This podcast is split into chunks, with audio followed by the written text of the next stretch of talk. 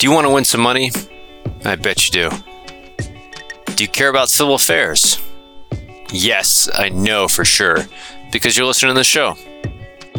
Check out the call for issue papers. The new theme is campaigning in civil affairs. Some questions to answer include, how can CA contribute to campaigning? Beyond policy, what changes can better operationalize and integrate CA's role in campaigning? How would CA even measure progress in campaigning? And how would a full concept of the CA role in campaigning apply to conflict prevention, security cooperation, irregular, or gray zone warfare? So put that thinking cap on and submit your papers by Friday, 15 September. For more details, visit civilaffairsassoc.org. Welcome to the 1CA podcast. This is your host, Jack Gaines. 1CA is a product of the Civil Affairs Association and brings in people who are current or former military, diplomats, development officers, and field agents to discuss their experiences on ground with the partner nation's people and leadership. Our goal is to inspire anyone interested in working the last 3 feet of foreign relations. To contact the show, email us at capodcasting@gmail.com or look us up on the Civil Affairs Association website at www.civilaffairsassoc.org. I'll have those in the show notes. And a quick shout out to LC38 Brand. They're offering 10% off for 1CA podcast fans. The promo code is 1CA10. LC38 Brand has a little bit of everything for the international adventurer. So check out their website at lc38brand.com. I'll have the promo code and the address in the show notes. This is John. You're doing a great job of the show. It's really awesome. We appreciate everything you've been putting out to the community. I've got a couple of requests. So some older episodes that I'd love for you to run back again if you've got time. That, of course, is John McElligott calling in to recommend some episodes that deserve a second listen. As you know, I use 1 week out of the month to bring in guest shows, but I think John has a great idea to also introduce shows from the archives that complement today's topics. So let's get started. Hi, and welcome to the 1CA podcast. My name is John McElligott, your host for today's episode. We're joined today by Command Sergeant Major Garrick Banfield. Hey, sir, appreciate it. Thanks for having me. I was trying to look up your name and the origin of both Garrick and Banfield, and it looks like it's an Old English name. I think the finding what I found for Garrick was one who governs with a spear and mighty warrior. Do you know the background of your first name or surname? Well, sir, actually, I was originally going to be named Garrett. However, my mother's best friend, who was pregnant at the same time, had her son a couple weeks before I was born, and she took Garrett, so Garrick was the next thing on the docket. Okay. However, I do appreciate your research and background, and I'm gonna latch onto that and say it was the spirit of the warrior that she saw in me. Exactly, and that's awesome. Thank you again for being here. We're really glad to have somebody from the 95th. We wanted to dig in for the listeners to what the 95th is, what your responsibilities as a Sergeant Major are, and talk a little bit more about the battalions that serve under the 95th. So I want to start by asking you, how long have you been with the 95th? Sir, this time around, I've been with the 95th for about a year. I assumed responsibility as the Brigade Command Sergeant Major last May. However, I originally came to the 96th in 2005 after graduating the Civil Affairs Qualification course. How many total years in service now? Since 1992, I guess, right? Right. In July 9th, I'll hit 27 years. Wow. That's awesome. Now, a lot of listeners are probably familiar with the first sergeant and maybe the battalion sergeant major. What are the responsibilities for the brigade command sergeant major and your job in the 95th? So my principal duties as a brigade command sergeant major are what they are outlined in the AR 600-20, which is to advise the commander on the performance, training, appearance, and conduct of the brigade. I'm also responsible for enforcement of Army policies and standards and administering the unit's non-commissioned officer development program. I'm the commander's wingman. I'm 100% committed to making sure my commander is successful and then taking the initiative and providing guidance and direction to the force to meet his intent.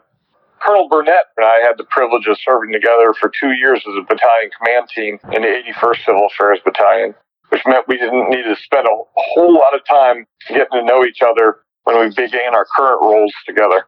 In general, the CSM is very similar to the role of a first sergeant and the role of team sergeant. The role of non-commissioned officers at every echelon is being the agile member of the team that provides balance and fills in the gaps wherever it's needed to accomplish the day-to-day business of the organization, get the training complete, and really enforce and uphold the standards of the organization.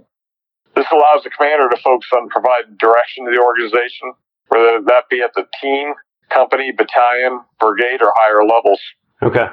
Could you describe the relationship between the brigade and the battalion sergeant majors and what kind of direction or guidance you may provide to them, or does that come from their battalions only? So really, the most critical relationship in those command teams is between the command sergeant major and that commander. So okay. While I provide guidance and direction to the battalion command sergeant majors and provide them guidance on how to accomplish the commander's intent, really, they take their marching orders from their battalion commanders, who in turn take their marching orders from the brigade commander. So the NCO support channel is almost an auxiliary channel that is there to support the chain of command. We have absolutely consistent and constant communication between the battalion command sergeant major and myself. We talk on a daily basis. They keep me abreast of issues within their formations that I sort of coalesce and provide that feedback to my brigade commander. Okay. What would you say is an elevator pitch or capabilities brief for the 95th overall? Well, that's a great question. Several aspects to that. First is who we are. We're warriors, problem solvers, and regional cultural experts focused on the human component of the land domain in support of the geographic combatant commanders, U.S. ambassadors, and at the end, the nation's priorities.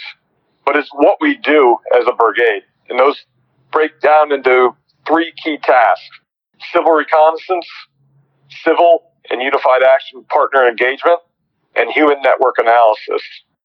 So our brigade is refocused on developing our medal, and we currently have 5 brigade medal tasks. And those are: establish civil affairs task force, conduct human network analysis, coordinate unconventional warfare, coordinate foreign internal defense, and coordinate foreign humanitarian systems operations.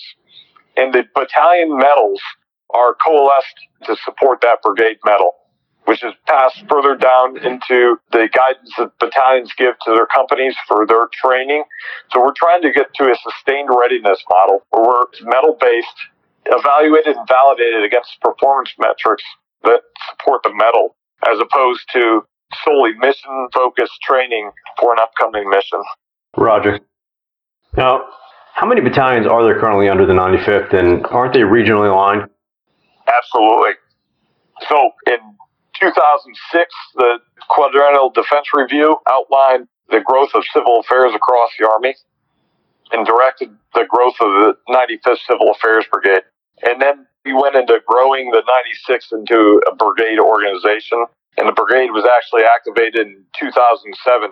And it rapidly grew from one battalion into 5 regionally aligned battalions that we have today. And those are the 91st Civil Affairs Battalion, which is regionally aligned with Africa, the 92nd Civil Affairs Battalion, which is regionally aligned with Europe, the 96th Civil Affairs Battalion, which is regionally aligned with the CENTCOM AOR, the 97th Civil Affairs Battalion, which is regionally aligned with the Indo-PACOM theater, and the 98th Civil Affairs Battalion, which is regionally aligned with Southcom. So they're focused on South and Central America.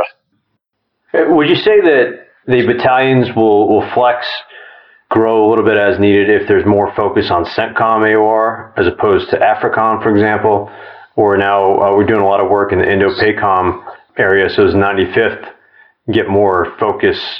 So we're very, very focused on getting our civil affairs officers and NCOs regionally aligned by the battalions that they've been trained and educated for their language, their regional analysis and studies into those battalions. Each battalion has 6 line companies in a battalion with 5 civil affairs teams, and really based on the global employment requirements, We're right-sized right now for contingency plans and persistent engagements throughout.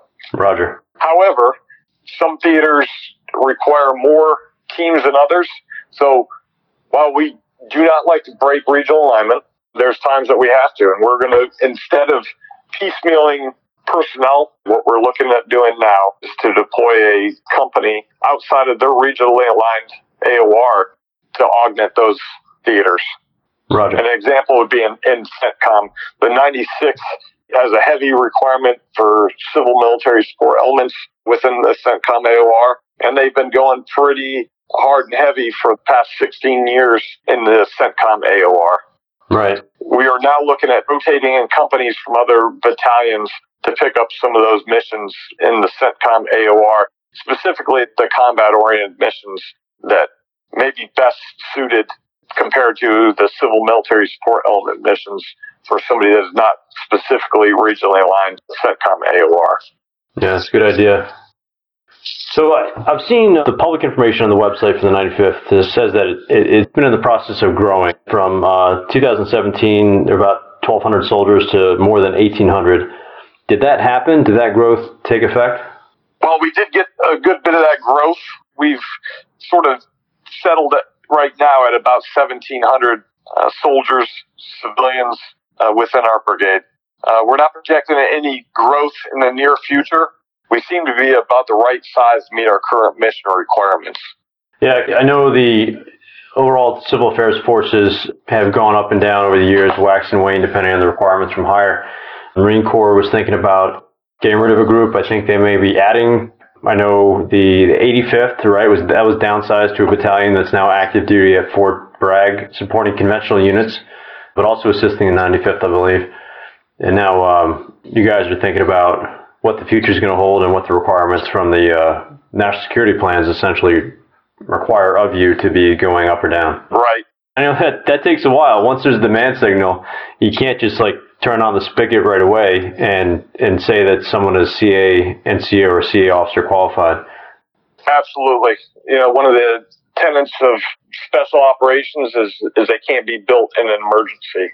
So forecasting in the future, as you know, the civil affairs pipeline on the active side is a year long, year and a half, 2 years for the guys going through the special operations combat medic course.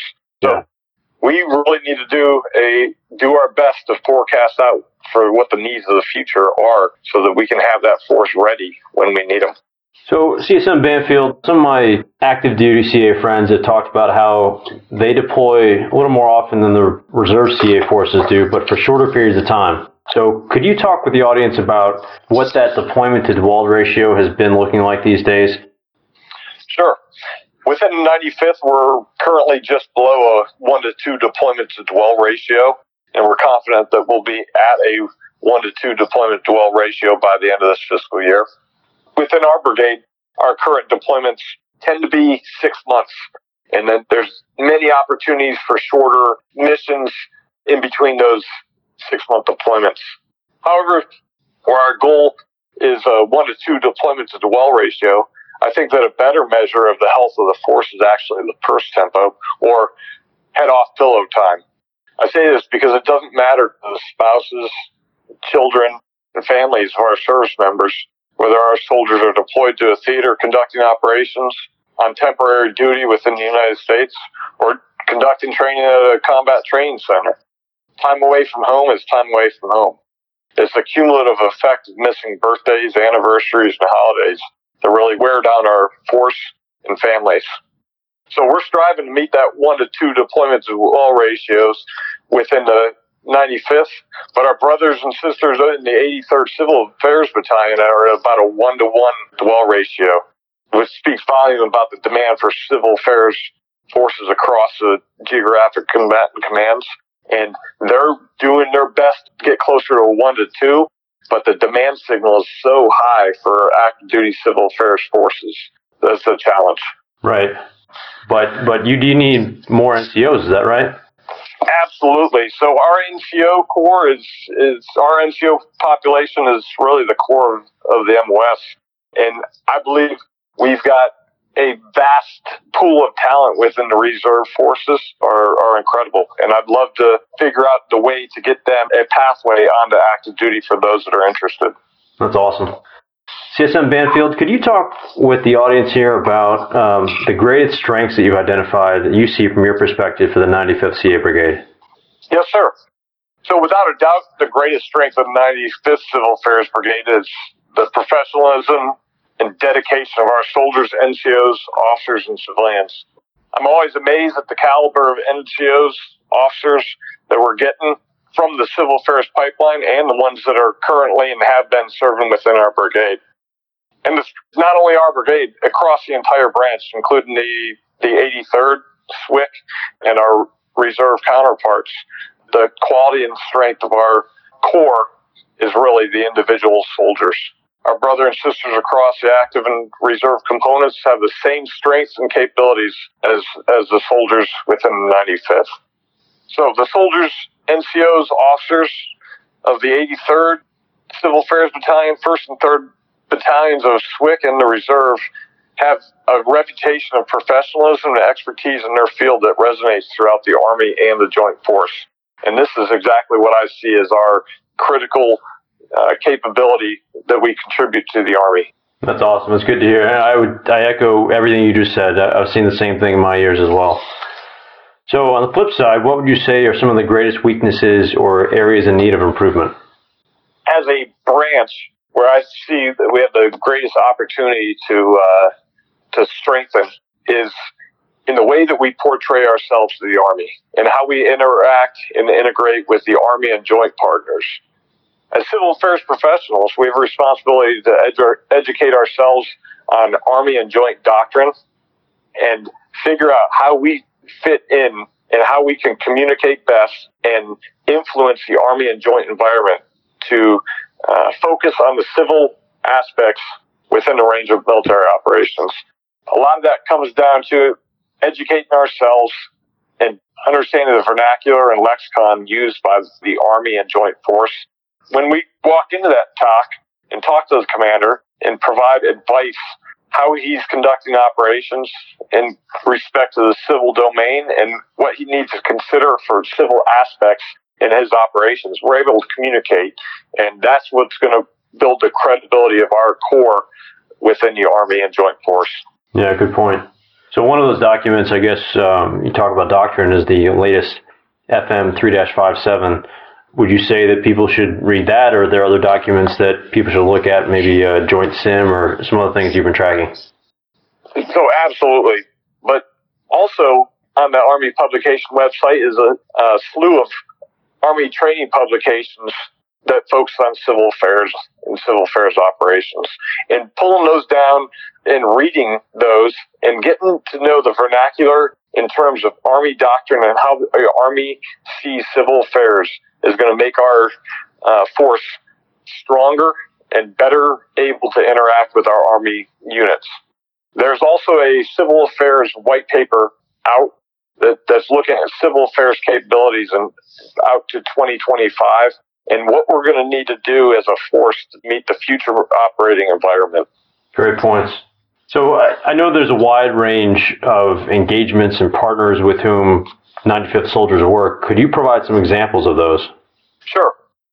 The civil affairs professionals from the 95th Civil Affairs Brigade, the 83rd Civil Affairs Battalion, and our reserve brothers and sisters worked with an incredibly wide range of partners that span from military members across the U.S. services, U.S.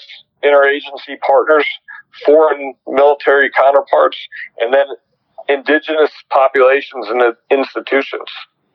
The ability of our civil affairs professionals to engage with this multitude of partners is our greatest strength and contribution. Civil affairs forces are at the tip of the spear countering mind actors that are wielding influence in our partner nations, in many cases around the world, and within several combatant commands. Civil affairs forces are the execution arm of American diplomatic efforts. In several theaters, civil affairs forces are building resiliency and resistance to our peer competitors. They're conducting civil reconnaissance and civil engagement to bring back atmospheres and build a common understanding of the operating environment and future contested areas.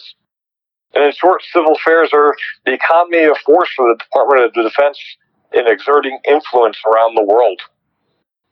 Yeah, they absolutely are. There's a lot of punch packed into a civil affairs NCO or officer who's gone through the qualification process, speaks another language, understands how to interact with people in ways that a typical soldier just hasn't been trained, and they have additional education and engagements to be able to move around the battlefield in ways that other soldiers simply do not.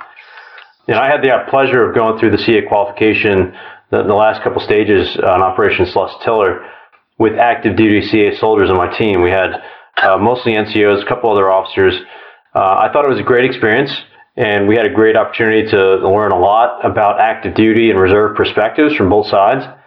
Do you know if there are any other opportunities for active duty and reserve CA forces to train or deploy together, or is there a firewall between the two? Sir, I see no firewalls. In fact, the active duty and reserve component civil affairs forces are blood relatives. While each unit has their specific area of strength, we need to seek every opportunity to work together and to build relationships and capitalize from each other's strengths. In fact, 95th recently partnered with the 304th Civil Affairs Brigade out of Pennsylvania for a training exercise across three western states, where one of our battalions receives exceptional mentorship in the areas of support to civil administration, public safety, and public works and utilities. Another example of the 95th partnering with reserve counterparts is an upcoming validation exercise that we're going to be running later this year, in which we're coordinating with role player and observer trainer support from the 352nd Civil Affairs Command out of Maryland and the 412th Civil Affairs Battalion out of Ohio. The 95th is committed to improving our coordination, collaboration, and working relationships with our reserve brothers and sisters. While missions and capabilities vary by unit and component, I believe that the more we work together, the better we'll be integrated. The 95th Civil Affairs Brigade and the 83rd Civil Affairs Battalion have the luxury of being co-located on Fort Bragg, and we have a very, very close working relationship. And while there are differences in mission essential tasks between the capabilities between the units, the quality of soldier is equal. The 95th and the 83rd have a very close working relationship, including cross-pollination of civil affairs soldiers between units. The only real difference between the unit is who our end customers are. The 95th supports Theater Special Operation Commands, and the 83rd supports United States Army Forces Command. An example of the minute differentiation of capabilities is that the 95th is chartered with the unique mission of coordinating unconventional warfare, whereas the 83rd Civil Affairs Battalion has the responsibility of maintaining a company ready to execute the Global Response Force mission within 18 hours. While these are missions that either unit could conduct with adequate lead time, the specificity of mission requirements allows them to focus on training and resources and being prepared to execute those missions at a moment's notice. And then there's our reserve counterparts, who are charged with providing functional specialists from the 16 functional areas. There's no way that the active component civil affairs units could sustain unit readiness while also sustaining expertise in these functional areas. So I see the Civil Affairs Corps as a family of professionals united in achieving national interests through a multitude of capabilities that are applied across the entire range of military operations. I hope that we continue to train together. Deployments, the missions are going to be different, but we'll run across each other for sure downrange and in other countries as we prepare to do these missions and hand off to each other. From what I've seen at the junior level, at the tactical level, is as long as we have the points of contact, we know who they are. If a reserve unit, for example, is deploying somewhere, you've got a battalion, obviously, that monitors that country and that AOR constantly. And for the reserve side, we're not doing that all the time. At least sharing information and country studies and the latest running estimate before you go into the country would be a huge opportunity to get a reserve unit spun up on what's happening. And certainly on the high side, you have people who are qualified to engage and talk that way as well. Absolutely. So I wanted to finish this conversation with a couple questions. For example, if you came across an infantry sergeant who was considering whether to apply to SOF, Special Operations Forces, then what would your pitch be to look at civil affairs? Great question, sir. I routinely engage with soldiers from a variety of career fields who are considering a future in Special Operations Forces. So my pitch to them focuses primarily on the level of responsibility that they'll be entrusted with on a small team, the influence that they'll wield on behalf of the nation, and the great training that they'll receive, and especially the adventure of what they'll encounter as an NCO in civil affairs. I don't think there's a better job in the Army than being an NCO on a civil affairs team. There's nowhere else in the Army that a staff sergeant or sergeant first class has a strategic effect on a region or theater that they do on a civil affairs team. Our NCOs are routinely entrusted and engaged directly with U.S. country teams and embassies and indigenous partners and institutions around the world on behalf of theater commanders. The language skills and cultural expertise that they gain through the training pipeline is exceptional. And they'll always be confronted with and expected to solve complex problems with little more than the knowledge of the nation's interests and an understanding of the strategic intent. It's a great job, and what we're really looking for are problem solvers.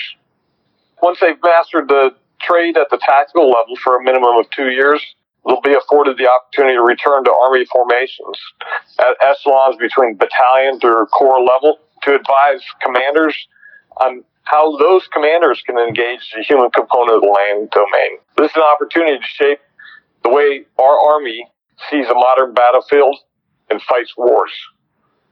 Also, the opportunities for training and education within civil affairs are unparalleled anywhere within the Army. All active-duty civil affairs soldiers are required to be airborne and language qualified. Our civil affairs forces have access to the Army's best advanced leadership and training courses. Just a few examples are the Special Operations Combat Medic Course, SEER School, Ranger School, Sapper School, Pathfinder, Information Operations courses, and a wide variety of courses down at the Joint Special Operations University. We routinely send our NCOs through fully funded master degree programs and employ them at the strategic level. And the opportunities within the civil affairs branch are limitless. In short, our NCOs and officers are trusted, respected, and accomplished more than any other MOS within the Army. On the reserve side, I see the citizen soldier nature of our reserve force as one of the greatest strengths when it comes to having a real-world experience in the 5 functional specialty areas, which are security, justice and reconciliation, humanitarian assistance and social well-being, governance and participation, and economic stabilization and infrastructure. The fact that there are civil affairs NCOs and officers that do these functions daily in their civilian lives as their full-time profession gives a breadth and depth of experience that the active component could never replicate. I also see a lot of opportunity for the active duty force and the reserve force to cross-pollinate. I'd love to see a pathway for Civil Affairs Reserve and AGR soldiers to attend the Civil Affairs Assessment and Selection and then serve within the active component, whether it be for a few years or the rest of their career. Similarly, we have several NCOs and officers within the active force that joined the Army with the intent of serving our country in uniform for a few years and then will return to civilian life. I see this as an opportunity to bring those civil affairs experts from the active component into the reserve force to further strengthen the relationship between the two. That's awesome. My final question for you is, for some of the team sergeants, this may be the first time they've been in this role and had to manage a small team of fellow soldiers. What are some tips that you would share with those first-time team sergeants? Well, the best tip I can give to team sergeants or NCOs at any level is to remain true to the values and fundamental ethics and discipline expected of all Army leaders. Break down into a few simple rules. Number one, do the right thing, even when no one's looking. Civil affairs teams will inevitably find themselves operating alone and unafraid with little to no immediate supervision. I expect leaders to live by and enforce standards. This starts with the small things: military courtesies, appearance, PT tests and quality of training that they're doing at home station. But if you're allowing these standards to be ignored in garrison and home station environment, you're building bad habits within your team. These bad habits will inevitably continue and grow downrange. Second, I'd say stay morally straight regardless of the situation in which you find yourself. We need our leaders to be the moral compass for their teammates that will keep them on the right azimuth.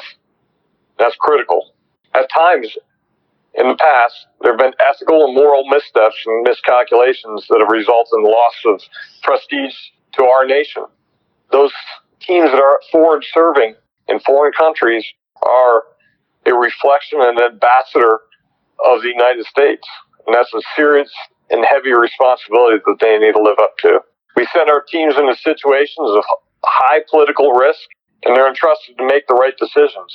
As I frequently say, if you wouldn't do it or say it in front of a general officer, you probably ought to rethink what you're doing. Another good rule is do the routine things routinely well. A lot of what it is to be a team sergeant is the same as being a leader anywhere else in the Army. If you master the very basics, I'm talking about property accountability, administrative actions, counseling, individual and small unit training, general readiness of your team, etc., you're going to have a strong foundation to build on. Empower subordinates and teach others to do your job. If you find that the team, company, battalion, brigade, etc., can't function without you, that's a sign you need to focus on developing your subordinates. I've always had the luck of being surrounded by folks that are far more talented than I am, but I invest heavily in empowering leaders down to the lowest level possible to solve problems and exercise discipline and initiative. What that is not is passing your workload, problems, and blame onto others and then taking credit for the wins. What it is ensuring your subordinates understand the intent, the left and right limits, and allowing them to move out to the objective. It also means that you're ready to provide supporting fires when they need them and stand behind them when honest mistakes are made. It's our job as leaders to dust them off and get them back on the horse again. And that leads to my last point. Build trust. To be a great team, we must trust each other. Trust is a two-way street. In order to earn the trust of others, you have to not only be trustworthy and consistent in your words and deeds, but you also need to demonstrate your trust in others. You need to take every opportunity to exercise trust amongst your teammates. We've all heard the old adage of trust but verify, and some folks see that the verification part is a lack of trust. But I actually see that as a critical piece of building trust. It's an opportunity to reinforce trust between echelons. Well, that's some great advice. Brigade Command Sergeant Major Garrick Banfield, the Brigade CSM of the 95th CA Brigade, the mighty warrior, as we've learned early on this podcast. Thank you very much for being on the 1CA podcast. I really appreciate your time. I appreciate your time, sir. It's been an honor. Thanks for listening. If you get a chance, please like and subscribe and rate the show on your favorite podcast platform. Also, if you're interested in coming on the show or hosting an episode, email us at capodcasting@gmail.com. I'll have the email and CA Association website in the show notes. And thank you again to LC38 Brand for offering 10% off to our listeners. We've been nominated for the People's Choice Awards, and this is a little extra treat for those who made it happen. Again, the code is 1CA10, and the site is LC38 Brand. This is Jack, your host. Stay tuned for more great episodes. 1CA Podcast.